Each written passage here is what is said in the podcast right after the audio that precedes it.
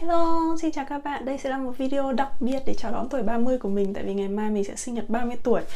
À, đúng rồi, tròn 30 tuổi và bước sang tuổi thứ 31 à, ờ, Hôm trước mình có đăng một câu hỏi lên để xem là trong cái video đặc biệt này các bạn muốn uh, biết gì về mình. Tức là lúc đầu mình cũng nghĩ vào vài ý tưởng nào là uh, những sự thật về mình này Rồi uh, vẽ câu chuyện cuộc đời này Rồi các thứ nhưng mà nói chung là quá là phức tạp. Tại vì các sự thật của mình thì nghe có vẻ chỉ kiểu toàn khoe khoang về bản thân. Uh, Không phải khoe khoang tức là giống như kiểu là chào hàng ấy muốn cho mọi người muốn biết nhiều về bản thân mình hơn. Xong rồi cái uh, uh, vẽ cuộc đời mình thì nói thật là mình không có đủ khả năng vẽ đâu. Mặc dù mình là kiến trúc sư nhưng mà bảo mình vẽ vẽ vẽ giống như là mấy bạn uh, blogger khác thì chịu mình chịu. Nói thật là mình thấy nó khó lắm.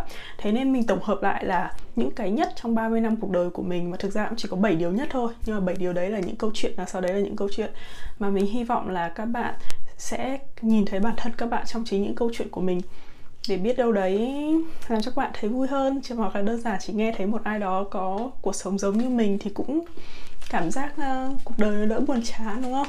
Đấy cái thứ nhất là thời điểm mà mình thấy tự tin nhất trong đời.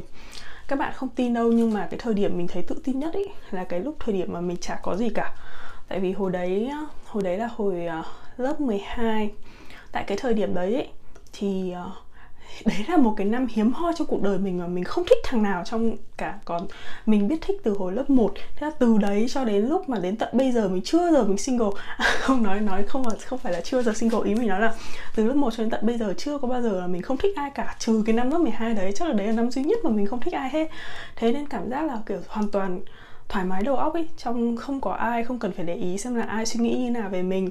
Thời gian đấy mình cũng toàn kiểu uh, bận với các lớp học thêm. Bạn bè mình chả có ai đi học vẽ cả. Mỗi một mình mình một mình mình. Xong rồi uh, lúc nào mình cũng cứ đi đi một mình làm mọi việc một mình.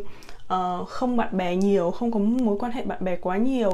Hồi đấy mình cũng hồi cấp 3 lớp 10 hình như lớp 10 lớp 11 mình là lớp trưởng thì lúc đấy mình cũng bỏ chức lớp trưởng đi rồi. Mình uh, cũng bỏ tham gia câu lạc bộ. Nói chung là giống như là không có một cái gì hết cả các mối quan hệ những thứ mà cần phải níu kéo ấy. Đấy thế nên thời đấy mình có cảm giác giống như kiểu mình đã đi xuống đáy vực rồi ấy. Nên đã đi xuống đáy vực rồi làm sao đi xuống nữa được? Thế nên chỉ có đi lên thôi nên làm gì cũng rất tự tin. Kiểu ăn nói gì cũng tự tin. Uh, viết hồi đấy viết 300 bắt đầu viết blog 360 viết gì cũng rất là thoải mái gặp gỡ mọi người rồi làm cái gì cũng làm hết mình, làm ấy, tại vì không có gì để mất mà. Đấy nên cái thời điểm đấy thực sự là rất là xuống. Cảm giác nó giống như là là ông trời thách làm gì thì mình làm đấy ấy. mình chả kiêng rẻ cái gì cả. Đó. Thế nên thời điểm tự tin nhất là thời điểm chả có gì cả. Nhưng mà ngay sau đấy thôi nhá, đến lúc mà khi mình vào đại học một phát kiểu đỗ đỗ cao ấy thế là cũng gọi là có một tí tiếng tăng tiếng tiếng tăm ấy là tự dưng thấy mất tự tin liền tại vì cứ sợ là mình làm cái gì đó sai ấy, tự dưng mất tiếng rồi mất nói chung là làm mọi người thất vọng. Tức là đấy còn tại cái, cái thời điểm lớp 12 đấy thì chả ai kỳ vọng vào mình nên cũng chả lo ai thất vọng cả. Lần câu hỏi thứ hai thời điểm mà mình thấy tự ti nhất là thời điểm nào? Đó là thời điểm cấp 1 tại vì sao? Hồi đấy uh, mình học trường đoàn thị điểm trường đoàn thị điểm có 3 lớp lớp mình là lớp rốt nhất trường thì mình là lớp là rốt nhất lớp. Thế thì tức là gần như là mình rốt nhất trường đúng không? Mặc dù hồi đấy là lớp chuyên anh ấy nhưng mà tiếng anh của mình cực cực cực kỳ là kém. Ngoài cái kiểu say hello goodbye how are you? ấy, thì mình chả nói được cái gì đâu. Ngữ pháp thì cũng cực tệ. Toán toán rồi văn viết các thứ đều rốt cả nói chung môn gì cũng dốt, đã thế lại còn vô duyên cơ. Tức là kiểu nói chuyện không biết nói chuyện này. Đánh đá vô duyên tham ăn uh, xấu xấu bẩn bẩn. Hồi đấy là trường là địa điểm là cũng là dân kiểu nhà khá là giàu ấy. Nhà mình thì hồi đấy nghèo chả hiểu sao bố mẹ mình lại vẫn đú cho mình học cái trường nhà giàu đấy. Bạn bè mình hồi đấy thì đứa nào cũng có đồ chơi hay là đi học bọn nó có một cái hộp sữa nhỏ nhỏ giống như kiểu Vinamilk đóng hộp ấy. Còn mình không bao giờ có đồ ăn đồ chơi đến nhà bạn thấy bọn nó có gấu bông cái thứ trong tủ á, mình chả có một cái gì cả. Hồi đấy anh mình tán một chị người pháp thế là thỉnh thoảng chị người pháp cho mình mấy con gấu bông nhỏ nhỏ ấy. Hay là bạn của bố mình cho mình mấy con gấu bông ấy, chứ còn nhà mình không có một tí đồ chơi nào.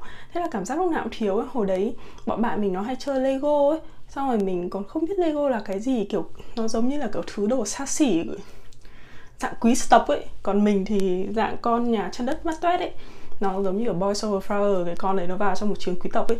Đấy, nhà nghèo thảo học giỏi đã đành, nhưng thằng này vừa nhà nghèo vừa học dốt. Xong rồi cái thằng mà mình thích ý thằng đấy, chuyện đấy cũng hay ho lắm, để sau này mình kể. Cái thằng đấy nhá, nó học giỏi nhất trường, hot boy của trường bạn gái nào cũng thích. Ở trong đó mình thì lại giả dốt nhất trường, thế là thành ra nó có sự đối lập quá cao ấy, thế là làm cho mình càng tự ti hơn. Nên cái thời cấp 1 đấy là một cái thời mà, kiểu, dưới đáy xã hội có thể là thực tế là so với cả những học sinh khác ở trường khác thì mình có giỏi hơn thật. Tại vì mình ở cái trường đoàn địa điểm đấy cũng là một trong những trường tốt nhất cấp một tốt nhất thời đấy. Nhưng mà cái cảm giác ấy khi mà ở dưới đáy xã hội của một bạn bè xung quanh ai mình cũng kém hơn ấy nó là như thế bạn ạ. Nên mình cực kỳ là tự ti. Câu 3 điều mình tự hào nhất. Ờ, chắc các bạn cũng dễ đoán. Điều mình tự hào nhất là bây giờ mình đang uh, ở Mỹ mình đã có thể sang nước Mỹ. Uh, không cần tốn đồng tiền nào của gia đình rồi cũng được sinh sống ở đây và làm một trong công ty rất là to mà nhiều người mơ ước. Tại sao tự hào? Đấy, các bạn nghe cái câu thứ hai mình nói đấy, là mình xuất thân như thế, tức là mình đã từng là một đứa mà không ai kỳ vọng vào. Bố mẹ cũng không trông chờ gì ở mình, không phải là một đứa mình học giỏi từ bé các thứ ấy. Nên nếu mà cách đây chỉ cần quay lại 10 năm thôi, mình sẽ không bao giờ nghĩ là mình có thể đứng ở đây hay là đi du học hay là thậm chí là chỉ cần bước chân ra nước ngoài có khi cũng rất là khó khăn. Mình nhớ lần đầu tiên mình bước chân ra nước ngoài là năm năm 2011 uh, ờ, lúc đấy là mình khoảng tầm 2011 là mình bao nhiêu tuổi ấy nhở? Tự sao tự dưng rốt toán vậy? Đấy chứ mình bảo mà mình sẽ không được thông minh cho lắm. 22 tuổi à? Đúng rồi. Hồi đấy là mình 22 tuổi. Uh, được uh, cử đi cái đại hội kiến trúc sư thế giới ở Nhật. Thế là đấy là lần đầu tiên mình ra nước ngoài. Còn trước đấy mình không bao giờ tưởng tượng là mình có thể bước chân ra nước ngoài luôn. Một là gia đình cũng không phải giàu có để cho mình đi tiền, đi du lịch, xong rồi đi chơi dưới này, dưới kia. Cái thứ hai là học quá rốt. Ờ, không phải học dốt ý nói là tiếng Anh quá kém. Thì mình cũng không nghĩ là làm sao có thể mà du học được ấy. Với cả hồi đấy mình cũng bướng, xong rồi mình bảo là mình sẽ đi du học bằng được, mà không cần tiếng Anh. Mặc dù anh mình nói là mày mà không học tiếng Anh có lâu mày bước chân ra khỏi tiếng nước ngoài được, thế này thế kia. Đấy nhưng mà mình vẫn bướng mình nghĩ là mình sẽ không đi du học được à, tức là mình sẽ đi du học được mà không cần phải nhờ tiếng Anh. Thực tế thì đúng là bây giờ mình ở Mỹ cũng là mình phải biết tiếng Anh thật. Nhưng mà cái quyết định học bổng của mình không phải ở cái tiếng Anh tại vì như mình kể các bạn ấy điểm tiếng Anh của mình còn thấp hơn so với cả quy ờ, tiêu chuẩn của trường. Rồi các cái điểm thi chuẩn của mình không hề cao một chút nào cả. Nhưng mà mình vẫn đạt học bổng như bình thường. Chứ không như nhiều bạn nghĩ là phải tiếng Anh cực cực, cực kỳ siêu cực kỳ hoành tráng thì mới được là đạt được học bổng. Thế nên mình rất là tự hào là sau bao nhiêu sự cố gắng bao nhiêu năm đấy của mình mình đã đạt được ước mơ. Đó nên đấy là điều tự hào nhất trong 30 năm vừa qua. Khoảnh khắc hạnh phúc nhất. Uh, thực ra đây là hai câu câu 4 câu 5 khoảnh khắc hạnh phúc nhất và khoảnh khắc vui nhất. Tại vì lúc đầu mình chỉ định làm nói một câu thôi nhưng mà có hai khoảnh khắc mình muốn chia sẻ với các bạn và mình không biết là là nên bỏ cái nào bớt cái nào. Cái một cái khoảnh khắc mà mình thấy hạnh phúc nhất ấy là và ấm áp nhất ấy là cái lúc mà khi mà mình nhận cái hôm mà mình nhận tin là mình đã đỗ trường kiến trúc đỗ á khoa tức là cái hồi đấy chẳng hiểu sao mình có cái ám ảnh rằng là uh, mọi người cứ dọa mình là kể cả vẽ rất là đẹp nhưng mà sau đó sẽ bị đổi bài vì đứa vẽ xấu hơn và sau đó bị trượt ấy. Thế là mặc dù hôm đi thi đại học xong mình vẽ cũng rất là tốt toàn lý hóa của mình cũng tốt à nhầm toàn lý thôi mình cũng tốt. Tức là nếu mà theo lý thông thường ấy chả có lý do gì mình trượt cả.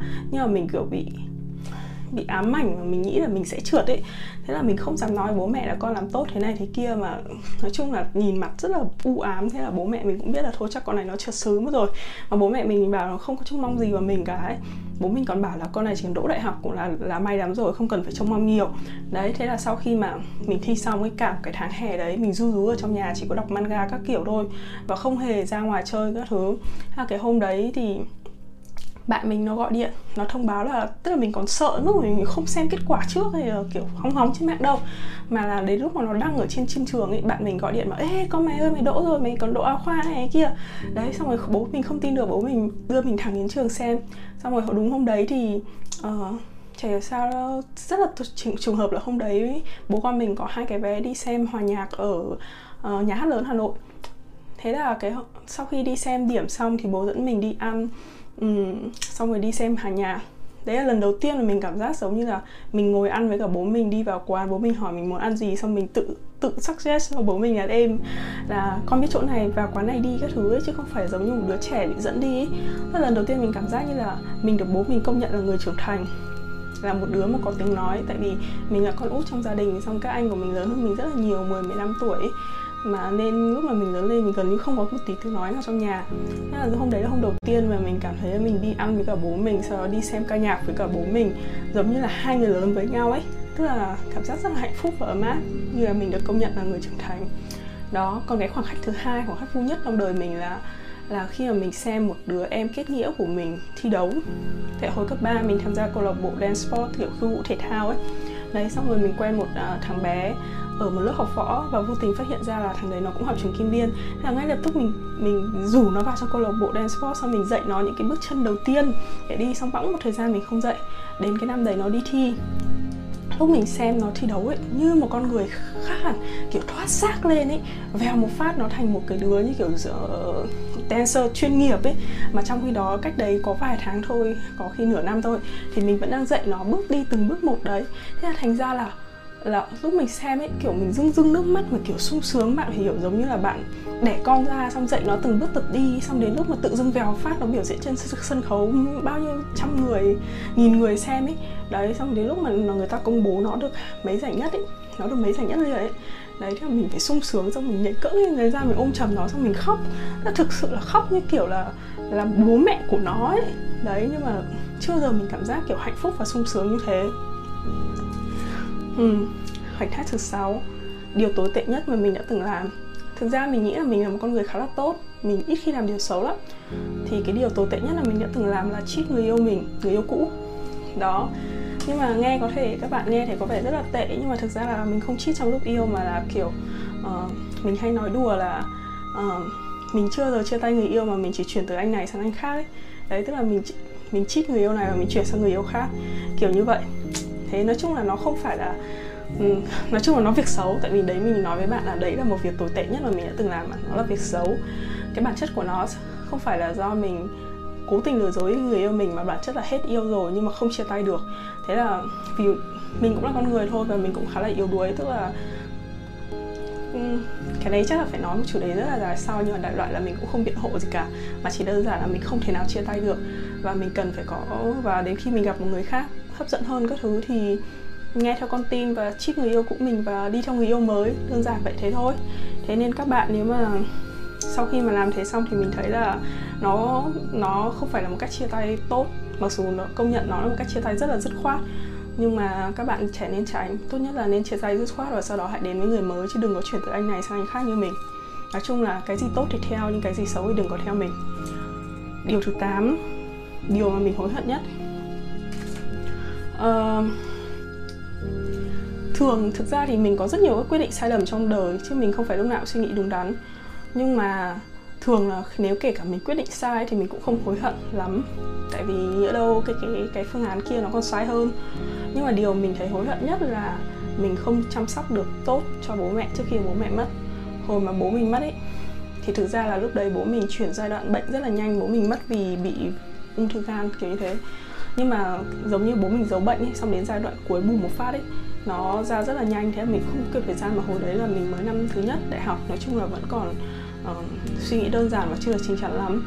Xong rồi mình nhớ là mấy cái hôm cuối ở viện ấy. Xong có hôm thì bố mình nằm uh, kiểu lúc đấy người cũng tím tái. Xong rồi tại vì lúc mà bị giai đoạn cuối thì da nó sưng lên. Xong rồi ừ, người bị chảy mủ. Tức là nói chung là trong người da giết da rẻ nó tím tái nó nở loét ấy. Đấy thế là mình nhìn thấy thế. Xong mình không hồi đấy là mùa đông cũng tầm tháng 1 thế là hồi đấy mình không hề biết là bố mình lạnh. Tại vì ở trong bệnh viện thì lúc đấy mình cũng mặc ấm ấy, mình không biết. Còn bố mình lúc đấy chỉ mặc cái áo bình thường, áo trong bệnh nhân, xong rồi đắp một, hai cái lớp chăn mỏng mỏng của bệnh viện ấy. Xong rồi mãi đến lúc mà cô y tá, cô vào, xong rồi cô sờ bố mình, cô bảo là, tại sao lại để cho bố nằm lạnh như này mà không biết đắp chăn vào này kia? Thế là cô ấy mắng mình. Nói chung lúc đấy mình nhận ra nói chung là cảm giác nó rất là tồi tệ các bạn ạ mặc dù là không có tình. Sao gì các bạn ạ nói chung là mình không thể để các bạn nhìn mình tiếp được. À, nhưng mình rất muốn kể câu chuyện này ra tại vì nếu như mà các bạn à, nhất là các bạn trẻ ấy, mà giống như mình ấy thì mong muốn mình mong muốn là các bạn sẽ có đủ thời gian để có thể quay lại. Không phải quay lại mà tức là có thể tránh được những cái gì mà mình đã từng làm hay là mình đã mắc phải để sau này các bạn không hối hận. Đấy là về bố mình nói chung là một chi tiết rất là nhỏ thôi nhưng mà sau này mình rất là ám ảnh. Kiểu kể từ đấy xong ấy lúc nào cái bàn tay trái của mình đấy là cái bàn tay mà hồi lúc mà bố mình mất xong rồi mình còn nắm tay bố mình.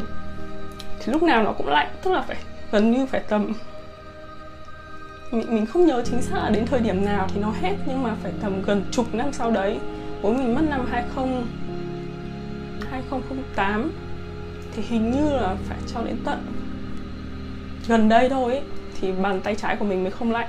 Còn trước đấy là tất cả mùa đông kể cả hai tay luôn một tay ấm nhưng một tay cực kỳ lạnh nào cũng lạnh như thế. Nó nó có thể là một phần của tâm linh thôi nhưng mà rõ ràng là cái đấy cái việc đây nó có ám ảnh mình. Còn chuyện thứ hai là cũng về mẹ mình. Thì mẹ mình thì nó là cả một quá trình tức là trước khi mẹ mình uh, mất là do bị Alzheimer. Alzheimer thường là bị là do kiểu tâm lý căng thẳng bị trầm cảm rồi. Nói chung là cái nó giống như kiểu sốc ấy. Nhiều người thì có thể sau một cú, cú tai nạn xong rồi bị chấn thương não hay là tổn thương não về mặt tinh thần. Nói chung là rất nhiều người già bị Alzheimer khi mà đầu óc của họ bị quá tải. Phải là cái cái một cái yếu tế bào trong não nó bị tổn thương dần dần kiểu như thế. Thì hồi đấy mẹ mình bị bắt đầu quên dần tất cả mọi thứ quên dần dần ý, xong rồi nó giống như kiểu đầu óc nó quay ngược lại như thành đứa trẻ thế xong rồi thỉnh thoảng thì mẹ mình còn bị hoang tưởng, tức là tưởng tượng là người này, người nọ, người kia đối xử xấu với mình, xong rồi bịa đặt những cái chuyện không có thật ấy thế hồi đấy mình vẫn chưa đủ chính chắn để mình hiểu rõ cái bệnh đấy, mà mình cũng không đủ kiên nhẫn. Thế là rất nhiều lần kiểu mình gắt gỏng với mẹ mình, quát hai mẹ con, quát nhau, nói nhau, mẹ mình gào lên, mình cũng gào lên. Xong rồi mình nhớ là lúc mà đưa mẹ mình đến một cái trung tâm giống kiểu hồi phục chức năng ấy. Xong rồi người ta bắt đầu giống như dạy trẻ con dạy bắt đầu tập đếm. Xong rồi chữ cái này là chữ cái gì? Xong rồi hình này xếp vào cái, cái kia. Xong mình bảo mẹ mình làm mẹ mình không làm được. Xong mình còn gắt gắt gắt xong lúc đấy bác sĩ cũng bảo là em ơi em phải bình tĩnh vào. Người bệnh này người ta như thế người ta không làm được người như bình thường đâu.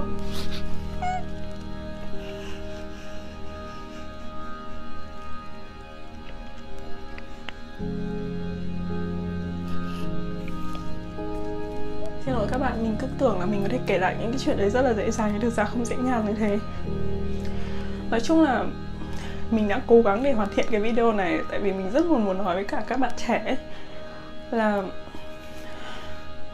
mình cũng giống như các bạn tức là cùng cái thời cái thời điểm mà bố mẹ mình như thế là lúc mà mình từ 20 cho đến 24 25 tuổi tức là đúng là cái thời điểm mà tuổi trẻ nó bùng nổ nhất ấy. nhiều cái nói chung là cũng không cần phải hy sinh cái gì quá nhiều nhưng đôi khi chỉ cần kiên nhẫn một chút chịu khó hiểu nhau một tí thì sau này các bạn sẽ không hối hận đâu. Chứ còn tuổi nào dù trẻ hay là già ấy, thì đến lúc mà bố mẹ bạn mất đi ấy, thì nỗi đau nó đều như nhau cả. Và kể cả có qua bao nhiêu năm ấy còn năm hay là 10 năm ấy thì khi bạn nhắc lại ấy, thì nó nó vẫn đau y như ngày hôm qua thôi chứ không có chuyện là qua bao nhiêu năm thì nó sẽ trôi qua đâu.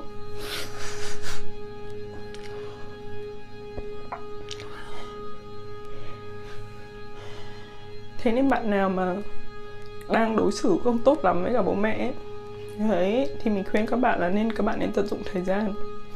Không cần cái gì to tát chỉ cần kiên nhẫn và nói năng nhẹ nhàng hơn tôn trọng hơn một chút là được. Vậy thế thôi các bạn ạ. Mà thôi dù sao đây cũng là video sinh nhật. Thế nên cuối video này mình vẫn muốn ờ, nói cho các bạn điều ước năm 30 tuổi của mình là gì. Thầy bói bảo mình là trước năm 30 tuổi mình sẽ không có tiền đâu. Thế nên mình chỉ mong muốn là sau 30 tuổi rồi thầy bói bắt đầu hiệu nghiệm. Thầy bói bảo mình là trước 30 tuổi mình không có tiền sau 30 tuổi mình mới bắt đầu có tiền. Thế nên ước mơ lớn nhất của mình bây giờ là tiền. Ờ, nghe thì hơi thực dụng nhưng mà thực tế là thế. Bây giờ mình chả cần gì cả mình chỉ cần tiền thôi tại vì cái gì mình cũng có rồi đó. À, thế nên bây giờ ai mà cho tiền mình thì mình rất là vui. Nói thế không có ý nghĩa là xin các bạn cho tiền đâu nhá. Với cả số mình à với cả còn một ước mơ nữa mà chắc chắn mình sẽ không bao giờ thực hiện được đó là ăn mãi thì nó vẫn gầy. Ăn bao nhiêu cũng được ăn ăn gì cũng được ăn, ăn gì tùy thích mà không béo. Đấy. Nhưng mà ước mơ chỉ là ước mãi là ước mơ thôi khó lắm. Thế nha chúc các bạn vui vẻ. Bye bye và hẹn gặp lại.